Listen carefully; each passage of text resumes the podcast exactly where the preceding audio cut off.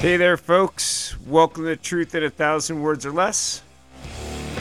My name, as always, is Steven Craig. I am the host and author of Truth in a Thousand Words or Less. Thank you for joining us. Uh, so glad you could be here. Um, this week's column, uh, this week's column, I, I published it just a little while ago, and uh, now just recording the podcast, and already uh, lots of people commenting on uh, the topic of baseball. And to be honest, it's interesting. Uh, this week is about baseball, but if you're not a baseball fan, don't worry. Uh, to be honest, um, this is really less about baseball and more about where we are as a culture. The title of the uh, column kind of says it all in that it is uh, the uh, name of the column is, in fact, Why Baseball is a Dying Sport.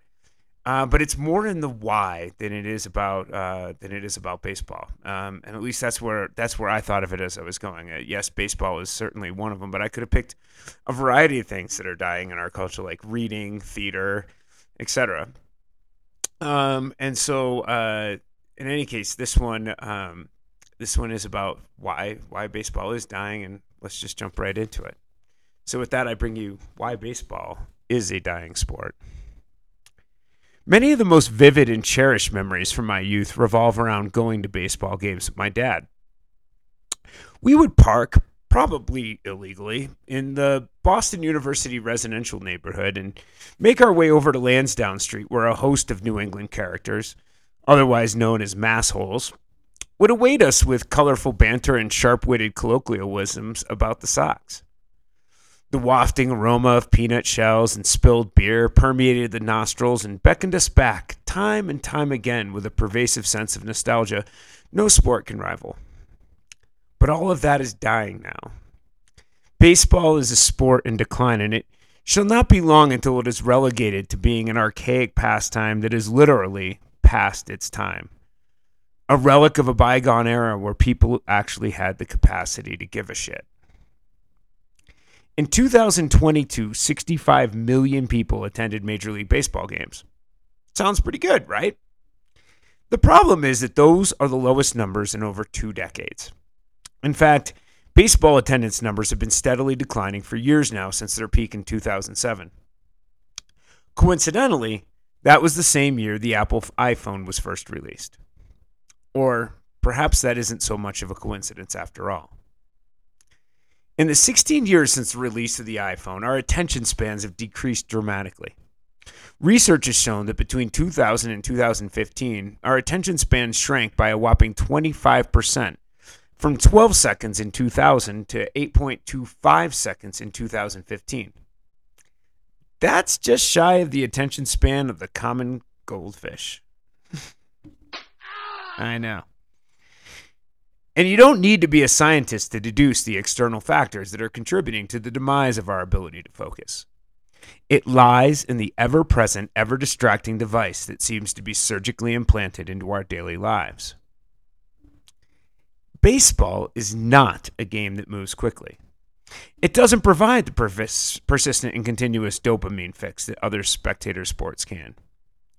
With a shot clock of 24 seconds, basketball is constantly churning out high drama impact plays. It's a highlight reel waiting to happen.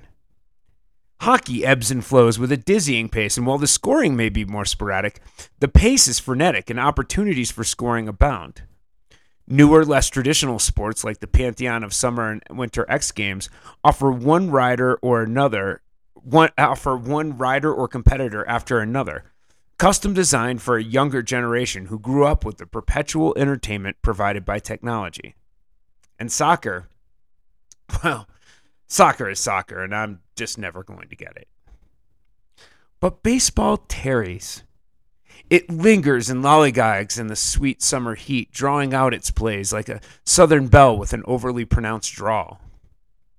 Baseball is cerebral, a meditative matching of wits that requires of the viewer a subtle appreciation of the drama that is unfolding before them.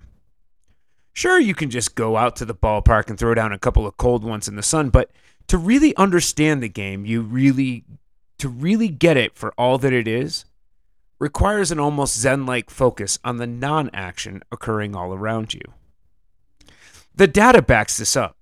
The average baseball game is two hours and 56 minutes, but of that nearly three hours, researchers have found that there is only an average of 17 minutes and 58 seconds of action.